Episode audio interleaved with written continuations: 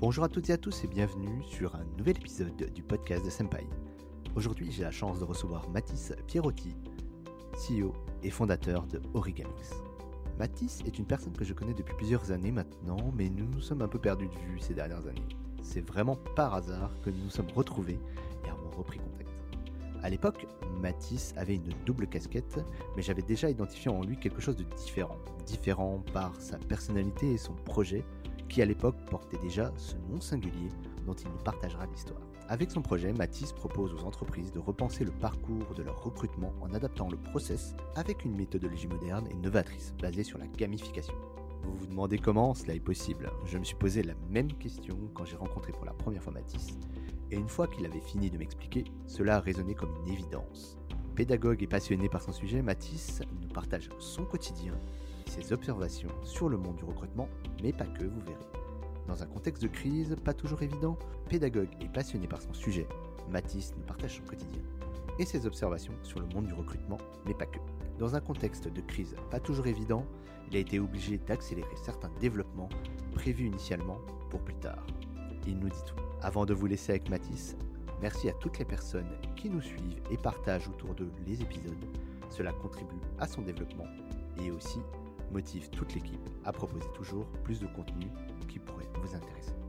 Assez parlé, je vous laisse maintenant avec Mathis Pierotti, CEO et fondateur de Origamix. Très bonne écoute sur le podcast de Senpai. Bienvenue Mathis sur le podcast. Bonjour, bonjour à tous. Merci David de m'accueillir. Très content d'être avec vous. Eh ben, plaisir partagé en tout cas euh, pour que l'audience sache un petit peu. Nous on se connaît on se connaît bien, Mathis, depuis quelques années. nos parcours professionnels se sont croisés et je suis vraiment content de pouvoir te questionner pour l'audience sur ton sujet, qui est un sujet passionnant et encore plus d'actualité avec le Covid aujourd'hui. Et justement, pour un peu introduire le podcast, est-ce que tu pourrais te présenter, présenter un petit peu ton parcours pour qu'on apprenne à mieux te connaître avant de commencer? Ok, bah avec plaisir, bien sûr. Euh, je vais essayer d'être un peu concis. Je vais euh, parler très brièvement de moi et parler un peu plus d'Origamix. Donc, je suis Mathis, je suis le fondateur et le CEO d'Origamix. Euh, j'ai un parcours qui m'a mené de Sciences Po Bordeaux à l'ESCP Europe en passant par l'Université de Grenade en Espagne euh, et euh, les prépas et tout cet univers-là. Donc un parcours généraliste. Et en fait, je me suis passionné de jeux et de, ce qu'on appelle le game design, donc qui, qui est l'activité de créer, construire et mettre en œuvre des jeux. Il y a maintenant une bonne quinzaine d'années. Et comme ça marche, ça marchait très bien dans mon entourage et dans les écoles où j'ai mis ça en place, je me suis dit pourquoi pas en faire une entreprise. Et du coup, bah, paf, ça a fait Origamix. Et du coup, Origamix, c'est quoi? Origamix, c'est une startup qui propose de créer des jeux pour les entreprises, notamment pour les sujets RH, euh, mais pas que, puisqu'on est en train de doucement s'élargir à d'autres univers. Et donc, on crée ces jeux de façon personnalisée pour euh, des questions, par exemple, de recrutement, d'intégration, de, de marque employeur, de formation, de management. Et on crée tous ces jeux de façon personnalisée en physique et en digital pour tous nos clients. D'accord, très clair. Et euh, du coup, aujourd'hui, Origamix, euh, c'est combien de personnes Et tu l'as créé tout de suite en sortant d'école? Alors ouais, j'ai euh, créé effectivement Origamix en, sortant d'école. Je l'ai cofondé d'ailleurs. Et, bon, c'est l'histoire un peu tarte à la crème, je dirais, de, de l'entrepreneur, mais qui n'est pas forcément très facile à vivre de l'intérieur. C'est un lancement en incubation, un échec au bout de six mois, obligé de crash and burn dans ma famille, de trouver un autre job à côté. J'ai eu un patron euh, cool qui m'a laissé euh, redévelopper ma boîte les soirs et les week-ends. Et pendant deux ans, j'ai tout fait pour sortir le, le cercueil du, de, de, la fosse commune. Euh, j'ai mon associé qui a dû partir pour des raisons personnelles, des raisons familiales. Et du coup, moi, je me suis battu ah tout seul jusqu'à ressortir le cercueil et à me relancer ensuite sur Origamix full-time au bout de deux ans d'efforts.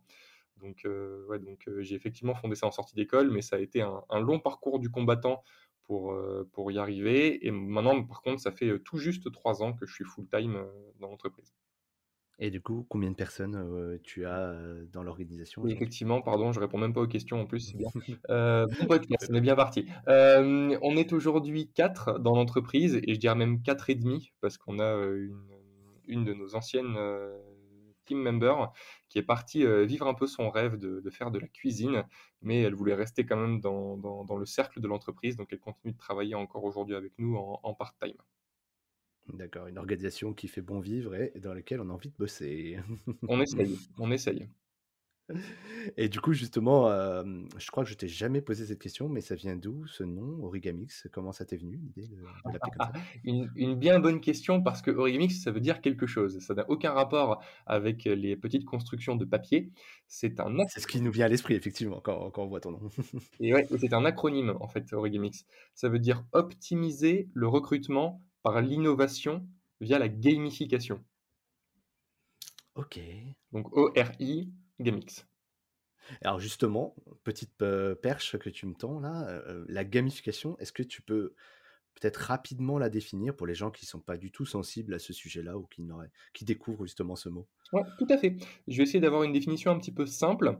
La gamification, ça vient de l'anglais game, le jeu, et donc ça veut dire utiliser la science et les méthodologies du jeu dans des univers qui ne s'y prêtent naturellement pas. Un exemple, c'est le milieu de l'entreprise. On ne s'attend pas à ce que l'entreprise accueille du jeu. Et bien avec la gamification dans le milieu de l'entreprise, on va intégrer le jeu dans cet euh, écosystème-là pour créer de la valeur qu'on ne peut pas obtenir euh, par d'autres méthodologies peut-être plus traditionnelles, par exemple. D'accord, très clair et justement, toi, quand tu as commencé à lancer ce sujet-là, bon, tu étais un joueur, j'imagine, ça devait venir de quelque chose d'assez profond chez toi, en termes d'attractivité sur ce domaine-là. Comment ça t'est venu l'idée de, heu, passer la step entreprise et de mélanger le jeu et les entreprises? Alors en fait, ça remonte assez loin finalement, parce que je en fait, tu as déjà révélé une partie de la réponse. Heu, Mmh c'est qu'effectivement, j'ai plutôt quand j'étais plus jeune, en tout cas, j'avais plus un profil effectivement, heu, de joueur, heu, qui était très passionné par ça et j'avais beaucoup l'habitude dans mes, soirées entre potes, de prendre le rôle ou de recevoir le rôle à force du game master dans tous les jeux qu'on montait. Ça a commencé avec les parties de loup-garou, par exemple et ensuite ça s'est développé dans des jeux ensuite que j'ai mis en place, heu, moi-même et que j'ai construit moi-même, comme des grands rallyes urbains, heu, des soirées-jeux avec des thèmes un peu différents et et du coup, je voyais que déjà ça plaisait toujours à tous mes potes et qu'il y avait beaucoup, beaucoup d'éclats et que les gens trouvaient ça différent et en plus, moi, ce que je remarquais, c'est qu'avec la posture que j'avais, j'arrivais à bien observer le les traits de personnalité ou les postures que prenaient les uns et les autres pendant pendant ces soirées, avec presque parfois, je dirais, des des rôles un peu sociaux qui étaient pris par telle ou telle personne en fonction de tel ou tel jeu, quoi et je me suis dit: «C'est quand même vachement intéressant, il y a un truc à creuser là-dessous» et je me suis dit: «J'ai envie de vivre de ma passion, mais comment est-ce que je peux rendre ça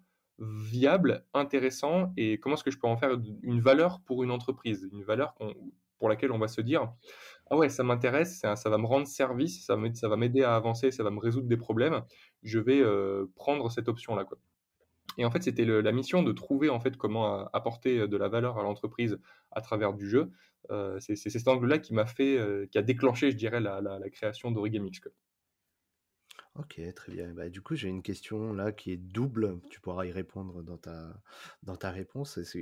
Je me demandais justement qui sont un peu tes clients et quand tu as commencé à démarcher tes premiers clients, est-ce que justement ils ont pas trouvé ça un peu étrange d'amener ces 2 univers qui ont qui ont l'air justement d'être un peu opposés entre, la distraction du lié au jeu et le côté assez sérieux, le côté, bah, du coup toi tu as adressé ton projet sur, les sujets RH. Bah, justement, est-ce que ces 2 univers-là au départ, c'était pas un peu l'huile et l'eau?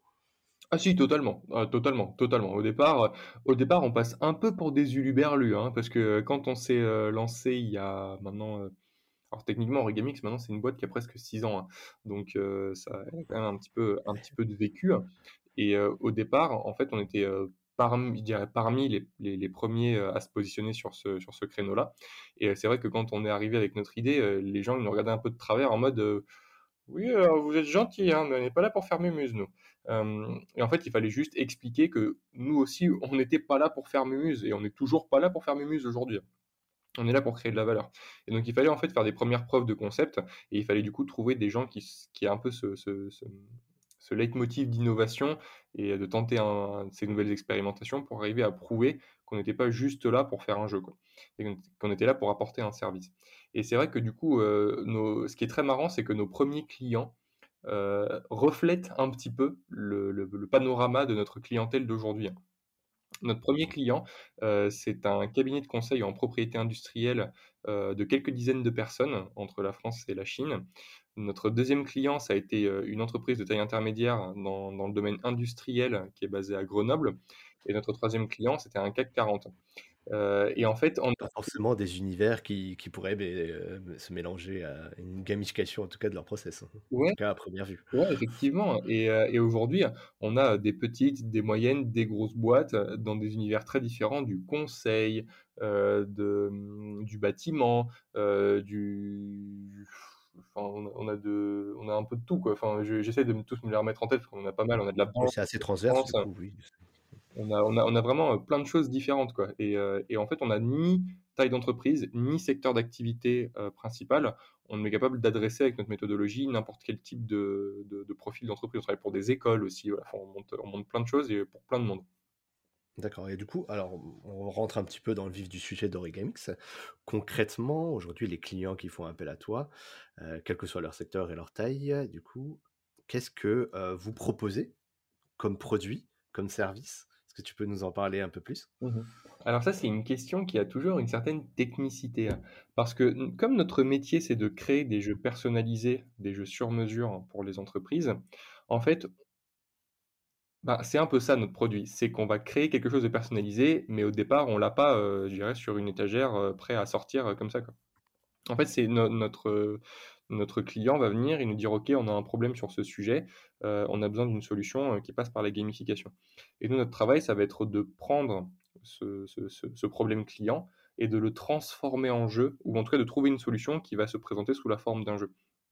Donc un jour, on va constituer un escape game pour, heu, former et sensibiliser à la cybersécurité. Heu, un jour, on va faire un jeu de team building, heu, un escape game, de team building en ligne, heu et la fois d'après, on va organiser un rallye urbain à San Francisco, pour, heu, 80 personnes pour les sensibiliser à l'agilité. Donc ça peut vraiment prendre des formes très diverses, très variées ça peut être un jeu d'une heure, d'une demi-journée, de un jour, une semaine, 2 mois, 2 ans même, c'est ce qu'on a fait pour le plus long. Heu, donc on on a vraiment Ah oui. formats très, très, très, très variés et en fait, ce qu'on essaie de faire comprendre, c'est de vous dire: «OK, nous, on est là pour vous conseiller et vous créer une réponse personnalisée. Donc dites-nous quel est votre problème, on va vous conseiller, on va construire la solution pour vous et on va la mettre en œuvre pour vous». OK, très clair et justement, j'avais envie de te demander, tu l'as un peu évoqué avec, ton histoire, de la genèse du projet, de Mmh. tes tes expériences avec le loup-garou, heu, le côté un peu expérience, immersion.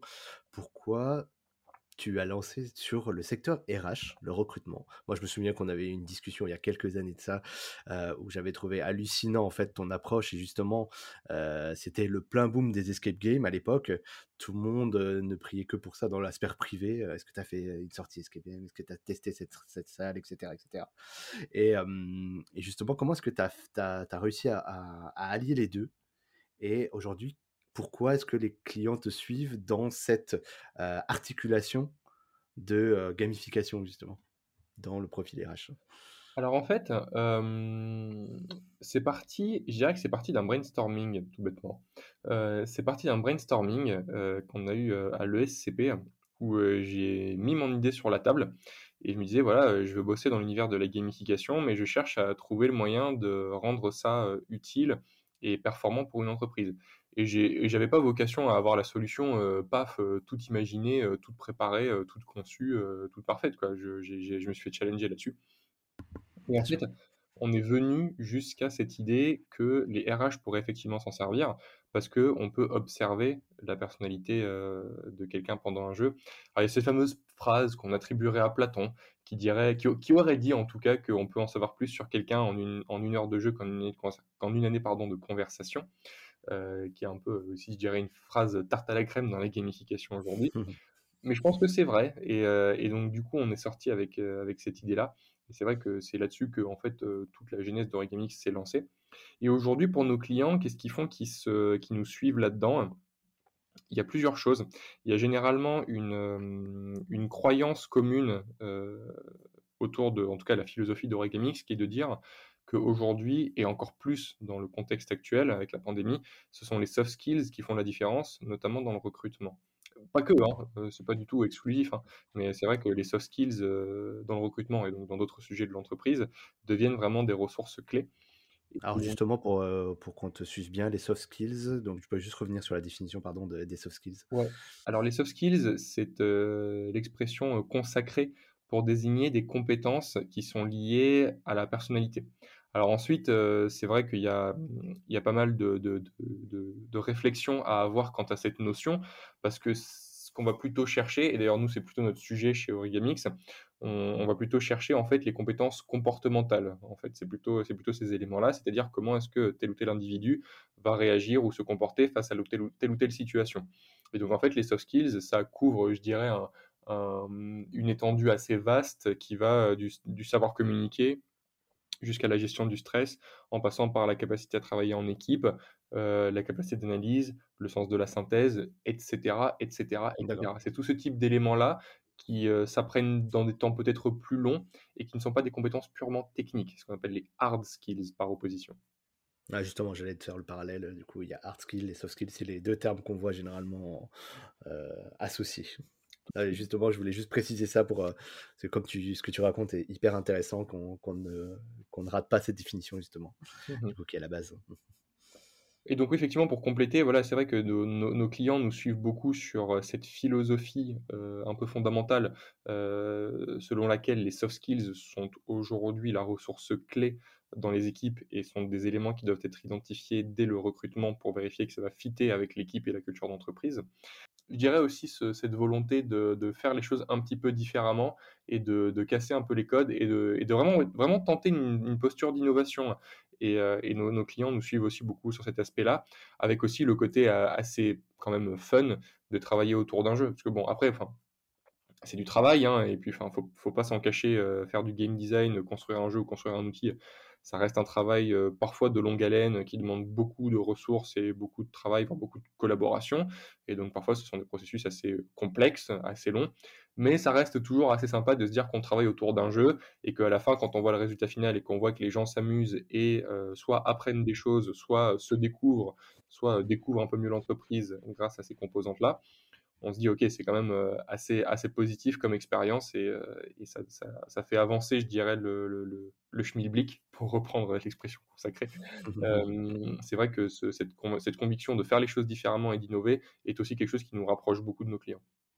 Et est-ce que tu tu peux nous dire un petit peu quel type de de poste tes clients, ils recherchent justement par ce cette typologie de recrutement un peu gamifiée, plus mieux pensée? Parce que c'est quand même des budgets du coup qui qui passent, heu, qui passent en mode projet sur, sur, hem, sur des postes peut-être à responsabilité? Ou est-ce que on peut recruter pour, heu, des des postes, on va dire, heu, de technicité standard, voilà. Quelle est la typologie justement des des recrutements que toi tu tu, bah, tu traites dans, chez Origamix?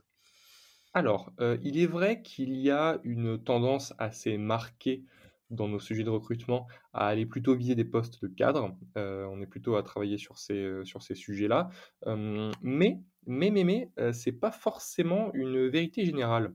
En l'occurrence, on a travaillé, pour le groupe Saint-Gobain, pour lequel on a monté, lors d'une journée portes ouvertes sur une de leurs directions régionales, un jeu, qui se joue en extérieur et qui est destiné à à faire un pré-screening pour des postes de caristes ou de magasiniers en surface de vente. Là, récemment, on vient de lancer pour, heu, pour la Cégide à Lyon, donc une entreprise de intermédiaire, mais comme un une grosse entreprise, heu, du Lyonnais, un outil de recrutement, heu, pour des profils de commerciaux. Donc, on on va aussi sur ce type de poste-là et on est allé pour, en tout cas, notre notre tout premier client, notre fameuse, PME, heu, de conseil en propriété industrielle.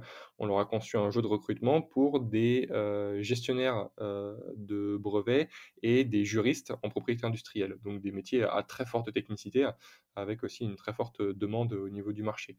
Donc on peut brosser aussi très, très large. Je pense que c'est en fait, je parlais tout à l'heure de de de la problématique qu'on peut avoir à exprimer clairement ce qu'on fait, donc ce ce service de conseil, d'accompagnement et de conception d'outils de recrutement et d'outils, heu, d'intégration ou d'outils de formation, heu, à travers le jeu, de façon personnalisée. On peut avoir parfois c'est un message qui est un petit peu compliqué, je dirais, à comprendre, Mais à l'inverse, il a aussi un avantage, c'est qu'on peut travailler sur tout type de situation sans exception. On peut travailler sur tout type de problématiques et on a travaillé sur des choses très diversifiées, heu, de la gestion de conflits en passant par, heu, du recrutement, heu, de tout niveau, en passant par de l'intégration, de tout type de profil, du stagiaire, jusqu'à de nouveaux collaborateurs, en passant par des des sensibilisations de courte durée sur des questions sensibles comme le handicap ou la diversité, jusqu'à des formations et de la conduite du changement sur 2 ans, en en en multinational, enfin, sur plusieurs pays, quoi.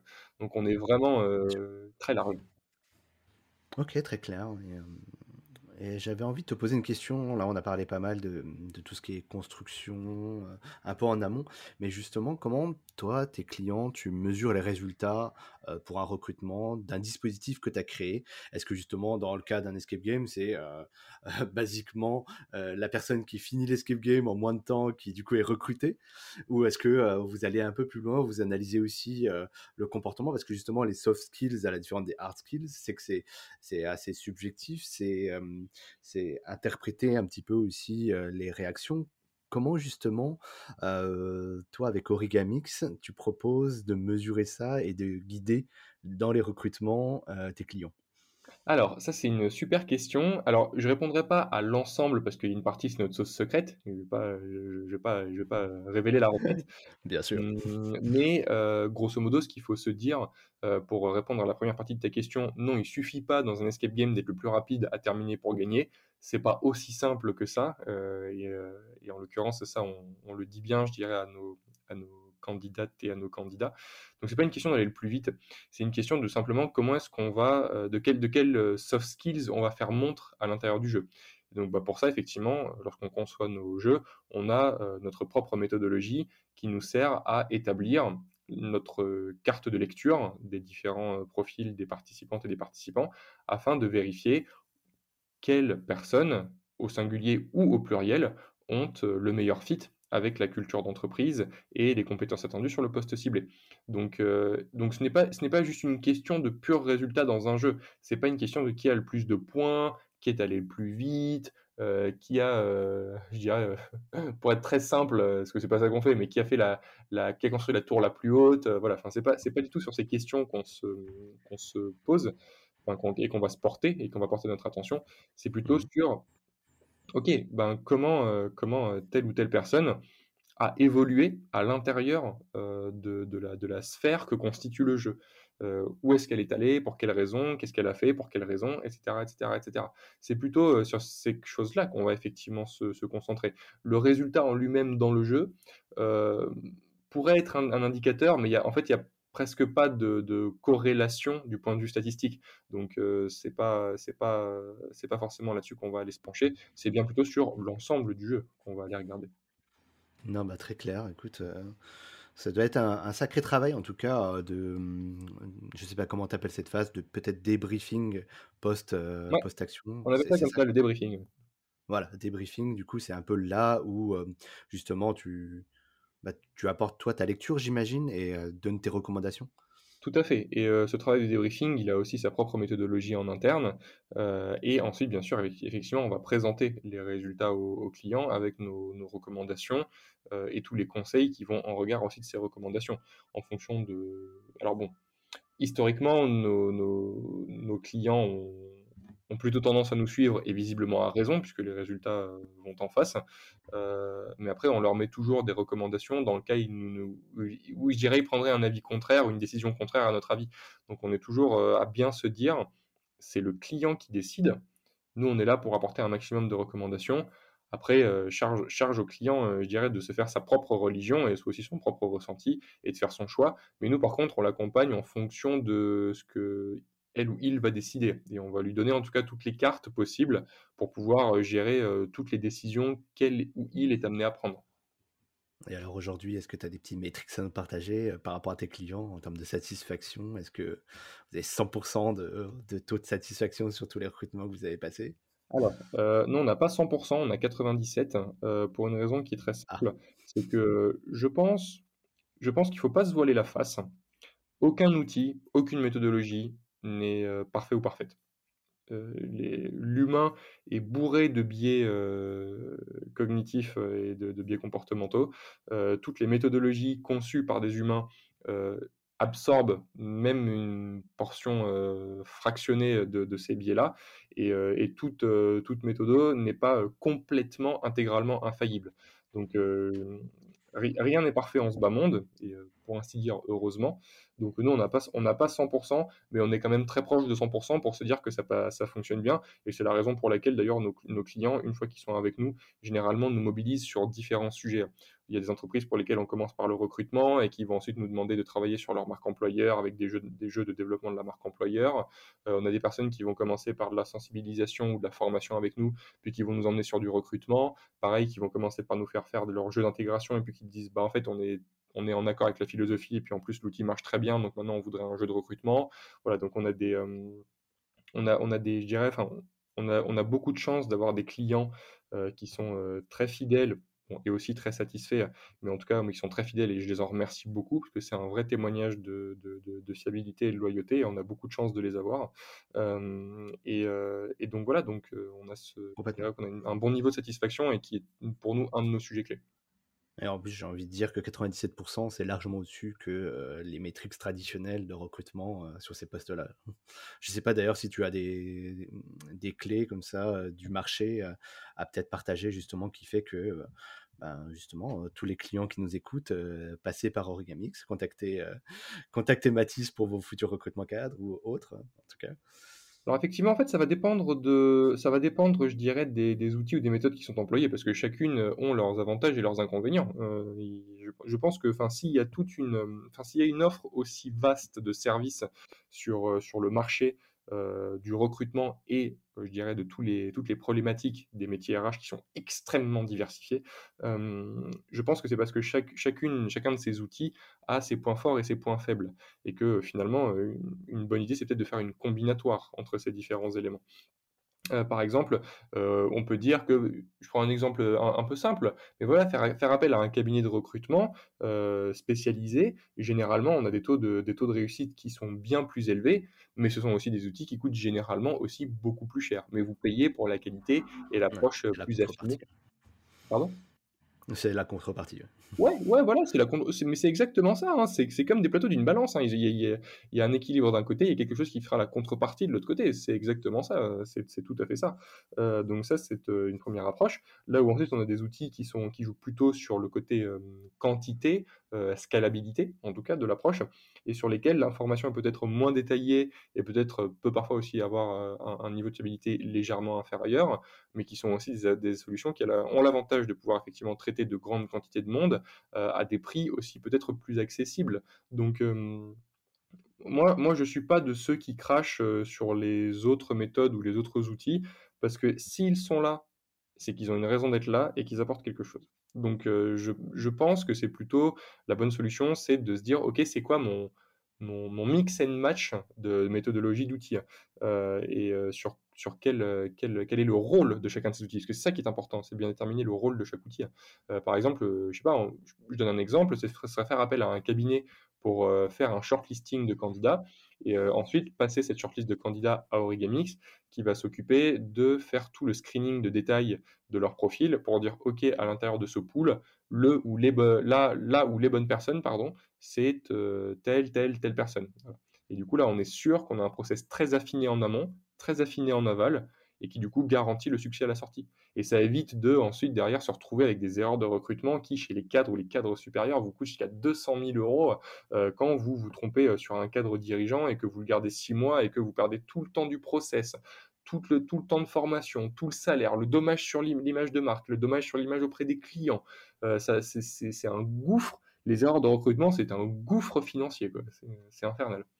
Eh ben, très clair, très clair. C'est, je pense que ça va révéler pas mal de choses et on comprend que c'est pas, il n'y a pas une équation unique en tout cas dans, dans les alternatives qui sont disponibles aux, entreprises aujourd'hui et que tu en fais partie et qu'il faut effectivement peut-être regarder intelligemment ce qui, ce qu'on doit, quels sont les moyens et qu'est-ce qu'on, quel type de profil on doit recruter justement pour pour trouver le bon mix, quoi, la, bonne articulation du, du, process de recrutement. Et justement, je voulais te poser la question que je pense l'auditoire se, se, se, pose, c'est combien ça coûte du coup de passer par Origamix aujourd'hui? Ah, la grande question des sous-sous. Exactement, bah, tu, tu l'évoques, effectivement, ça a un coût. Et toi, comment est-ce que euh, l'opportunité de passer par Gamix, tu la valorises par rapport à, à le prix de ta prestation, justement Donc c'est assez étroitement lié. Quoi. Bien sûr. Non, non, euh, bah voilà, on, on parlait de, de coûts euh, pour, pour des processus de recrutement. se louper sur un seul recrutement, ça, coûte, ça peut vous coûter des dizaines, voire des centaines de milliers d'euros.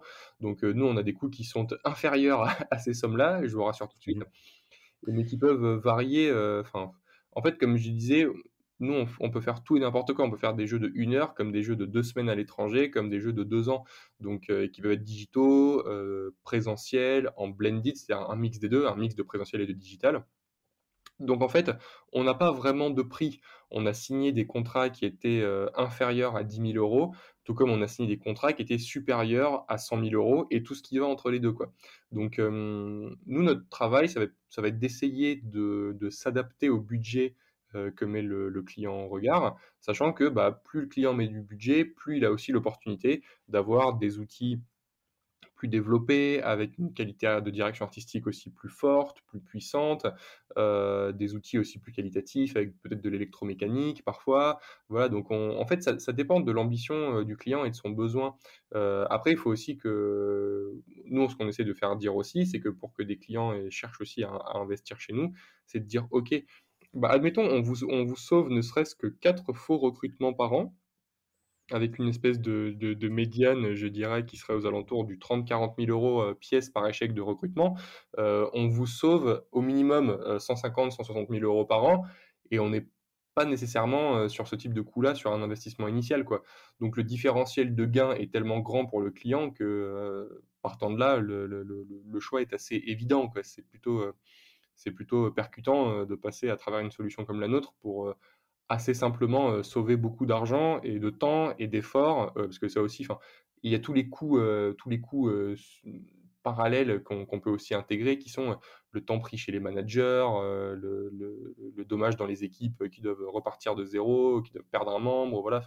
C'est tous ces éléments-là qui, qui, qui, qu'on va, qu'on va venir aussi nous soigner en l'occurrence. Donc, en fait, il y, a plein de façons d'ajouter toute la richesse et, le, et les économies qu'on fait faire à nos clients quand ils viennent avec nous. Ok, super. C'est vachement intéressant en tout cas parce que ce sujet des RH, euh, bah, sauf si on est RH, on n'est pas forcément euh, concerné et c'est intéressant d'avoir aussi toi ton regard sur un peu le coût opportunité que ça représente parce que on parle souvent de, la phase de recrutement, mais il y a il y a quand même un taux d'échec qui peut être euh, financièrement dangereux, mettre en péril du coup une société et qui du coup est vraiment pas à négliger sur les, le recrutement. Et je pense que là, du coup, tu as, mis le point sur quelque chose de très intéressant. Et pour peut-être aller un peu plus loin sur le sujet et faire coller avec l'actualité, je me demandais justement par rapport à, la phase qu'on vient de passer de pandémie et qui est d'ailleurs toujours en cours, comment est-ce que toi, dans ton business, ça t'a bah, ça t'a challengé parce que j'imagine que du jour au lendemain, quand on n'a plus le droit de sortir, de faire des activités à plus de six personnes, le modèle est un petit peu chamboulé. Comment t'as-tu adressé Est-ce que tu as fait un pivot par rapport à ton, à ton projet pour justement bah, survivre et continuer à faire ton travail? Mmh. Alors effectivement, nous, la, pandémie, ça nous a, ça nous a je dirais, attaqué en à fond, quoi. On a pris un vrai tir dans l'épaule parce qu'on était en phase de croissance et d'accélération et ça nous a fait perdre de l'élan qu'on avait acquis à force de beaucoup d'efforts. Et, on était vraiment dans une très très bonne pente ascendante. Et bah, juste au moment où la pandémie s'est déclenchée, bah, du coup, on a, on a aussi reperdu de, de, cet élan. Mais par contre, ce qui était intéressant, et en fait, moi, ce que, moi là où j'ai vu un peu le, une lumière en fait dans, cette pièce un peu noire que représente la pandémie, c'était l'opportunité d'accélérer sur les questions du digital. C'est déjà des questions que j'avais en, amont en tête dès que j'avais lancé Origamix et sur lesquelles j'avais justement commencé à, essayer de structurer un petit peu euh, l'équipe.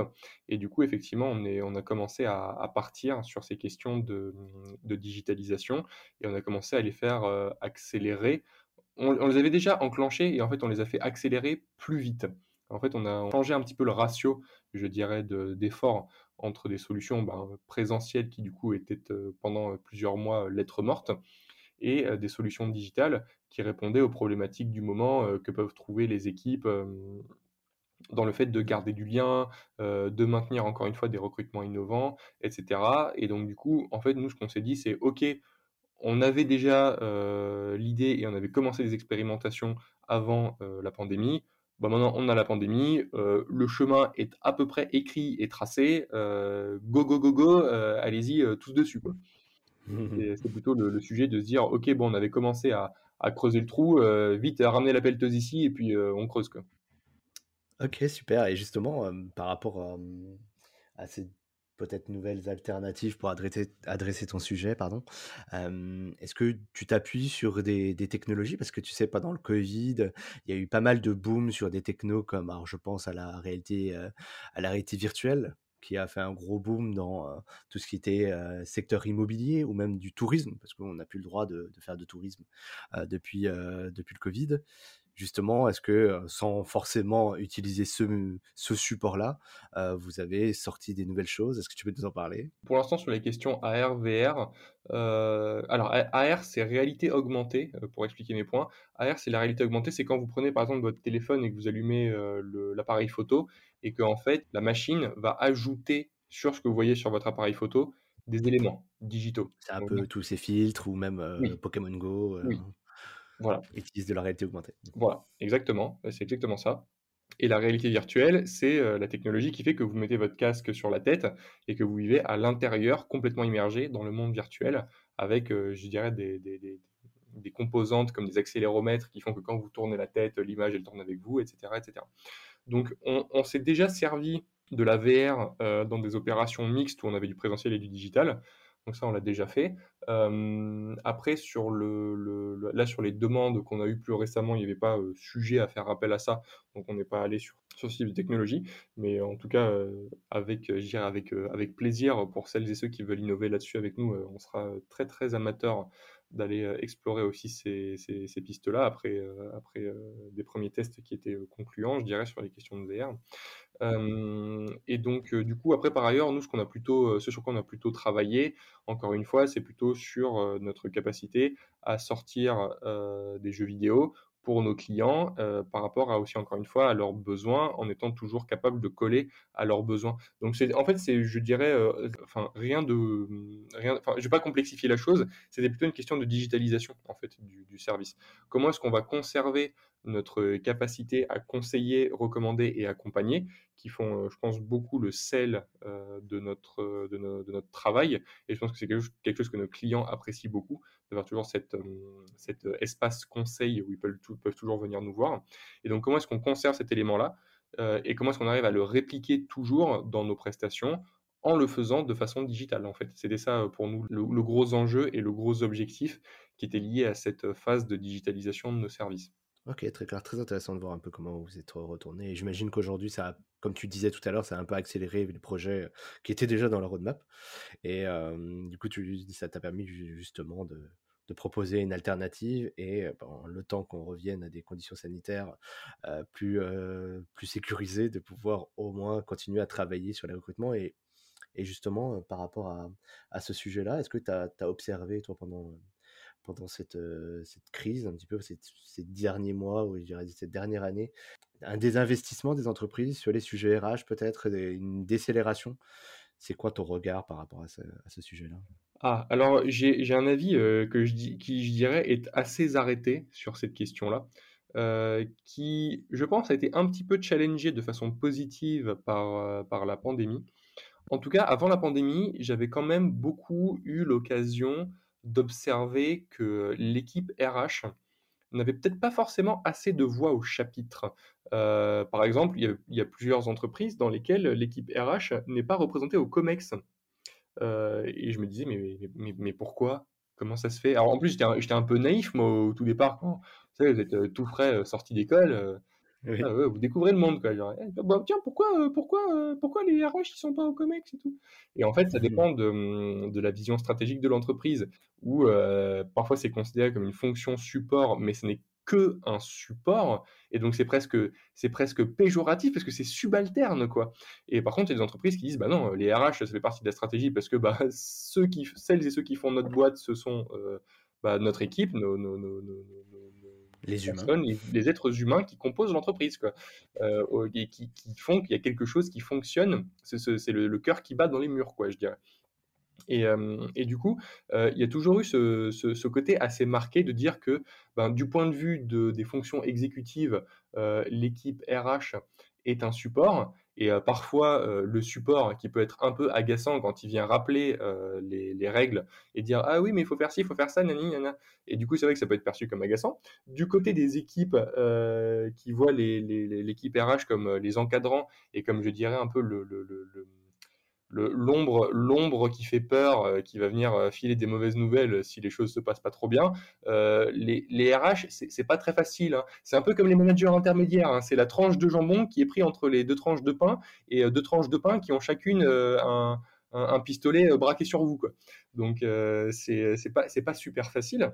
et en fait, avec la pandémie, ce qui s'est passé, c'est que la fonction RH, elle a été plus repérée comme celle qui était capable de gérer la transformation. Hein, parce qu'en fait, la transformation organisationnelle euh, était beaucoup encadrée par les RH, et c'était les RH qui étaient en première ligne pour voir où étaient les zones de fragilité euh, existantes du fait de la transition, où existaient les zones de friction avec le management, du côté des individus euh, face à l'isolement, par exemple, et qui donc avaient, en fait, je dirais, les, les RH avaient littéralement les deux doigts sur les tempes ou sur le cou pour sentir le pouls et, euh, et, voir, comment, voir comment ça se passait. C'était les, c'était les médecins urgentistes, euh, les, les, RH. Et ils sont toujours d'ailleurs médecins urgentistes aujourd'hui avec la, la, la, continuation de la, de la, pandémie face aux risques psychosociaux, etc.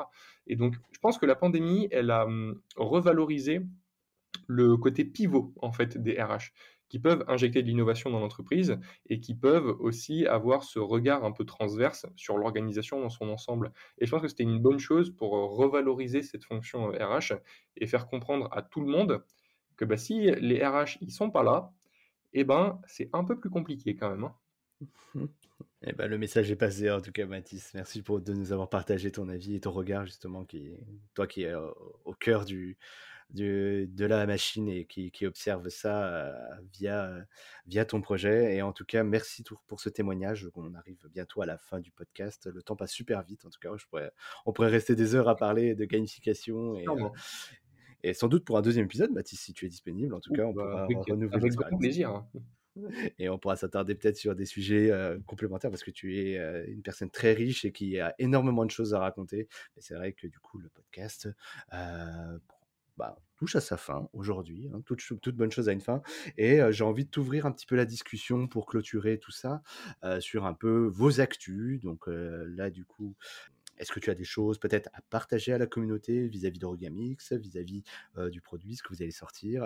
Est-ce que tu peux nous donner des petites, des petites actus croustillantes? Oui, je vais sortir quelques petites actus croustillantes. Effectivement, sur nos, nos nos prestations digitales, on est en train de lancer de très très beaux projets, notamment un gros projet en worldwide pour une grande banque, un projet de sensibilisation à des, techniques de management. On est aussi en train de lancer pour un, assureur un jeu de promotion de leur marque employeur, un concept aussi très très sympa. donc de belles expériences en digital avec aussi un petit côté impact social et solidaire avec des jeux dans lesquels plus vous jouez, plus l'entreprise donne de l'argent à, des, associations caritatives. Pardon. Donc mmh. des trucs assez sympas qu'on est en train de lancer. Vous pourrez retrouver tout ça sur notre site internet, euh, qui est le site internet qui est origamix- rh.com, le, petit tiret, le tiret du 6, comme on dit généralement. Euh, je remettrai ton lien du coup en description si tu veux. Ah, bah, volontiers. Et en plus, on, a, on, sort aussi, on vient de sortir un nouveau site Internet. Tout frais, tout neuf. qui était vraiment tout frais, tout neuf, euh, avec un côté un peu euh, expérientiel, je dirais, un petit peu, en tout cas quelque chose un petit peu différent, avec un parti pris. Donc euh, n'hésitez pas à aller faire un tour et on espère que ça vous, que ça vous plaira. Euh, en tout cas, un petit avant-goût d'Origamix. ouais, mais c'est ça, c'est ça, c'est ça. Il y a un petit côté, un petit peu petit avant-goût, oui, pour euh, un peu titiller la curiosité. Il y, a un, il y a un petit côté comme ça, ouais, c'est exactement ça, David. Donc euh, voilà, vous pourrez aller trouver tous ces, tous ces cas et nos, toutes nos expériences sur, sur ce nouveau site. et effectivement, après, on, on annoncera prochainement, je dirais, de nouveaux dossiers sur de, de nouveaux métiers aussi, parce qu'on se lance aussi sur de nouveaux métiers, euh, pour essayer de détendre, je dirais, notre expertise encore. Donc on, parlera de tout ça euh, assez prochainement, euh, on l'espère en tout cas, en, bouclant nos, dossiers en cours. Et ben, on suivra ça, du coup, avec attention, en tout cas sur, sur Senpai, et on relaiera justement les informations dès qu'elles sortiront.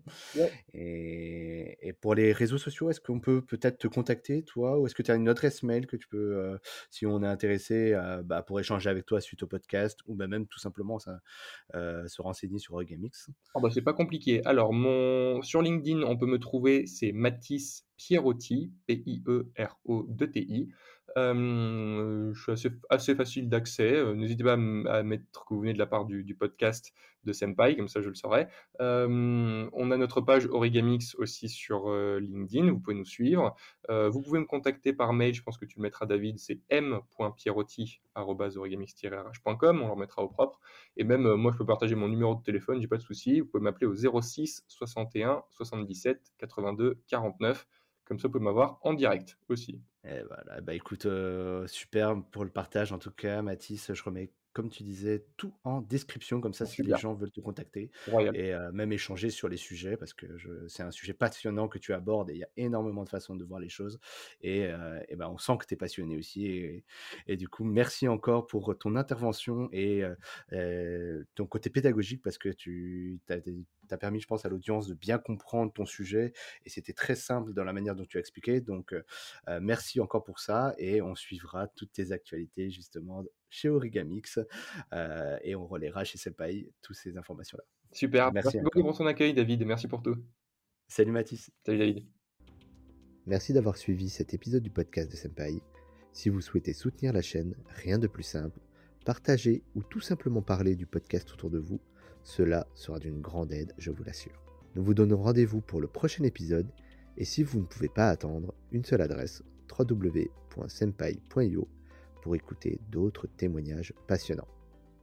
A très vite sur le podcast de Senpai.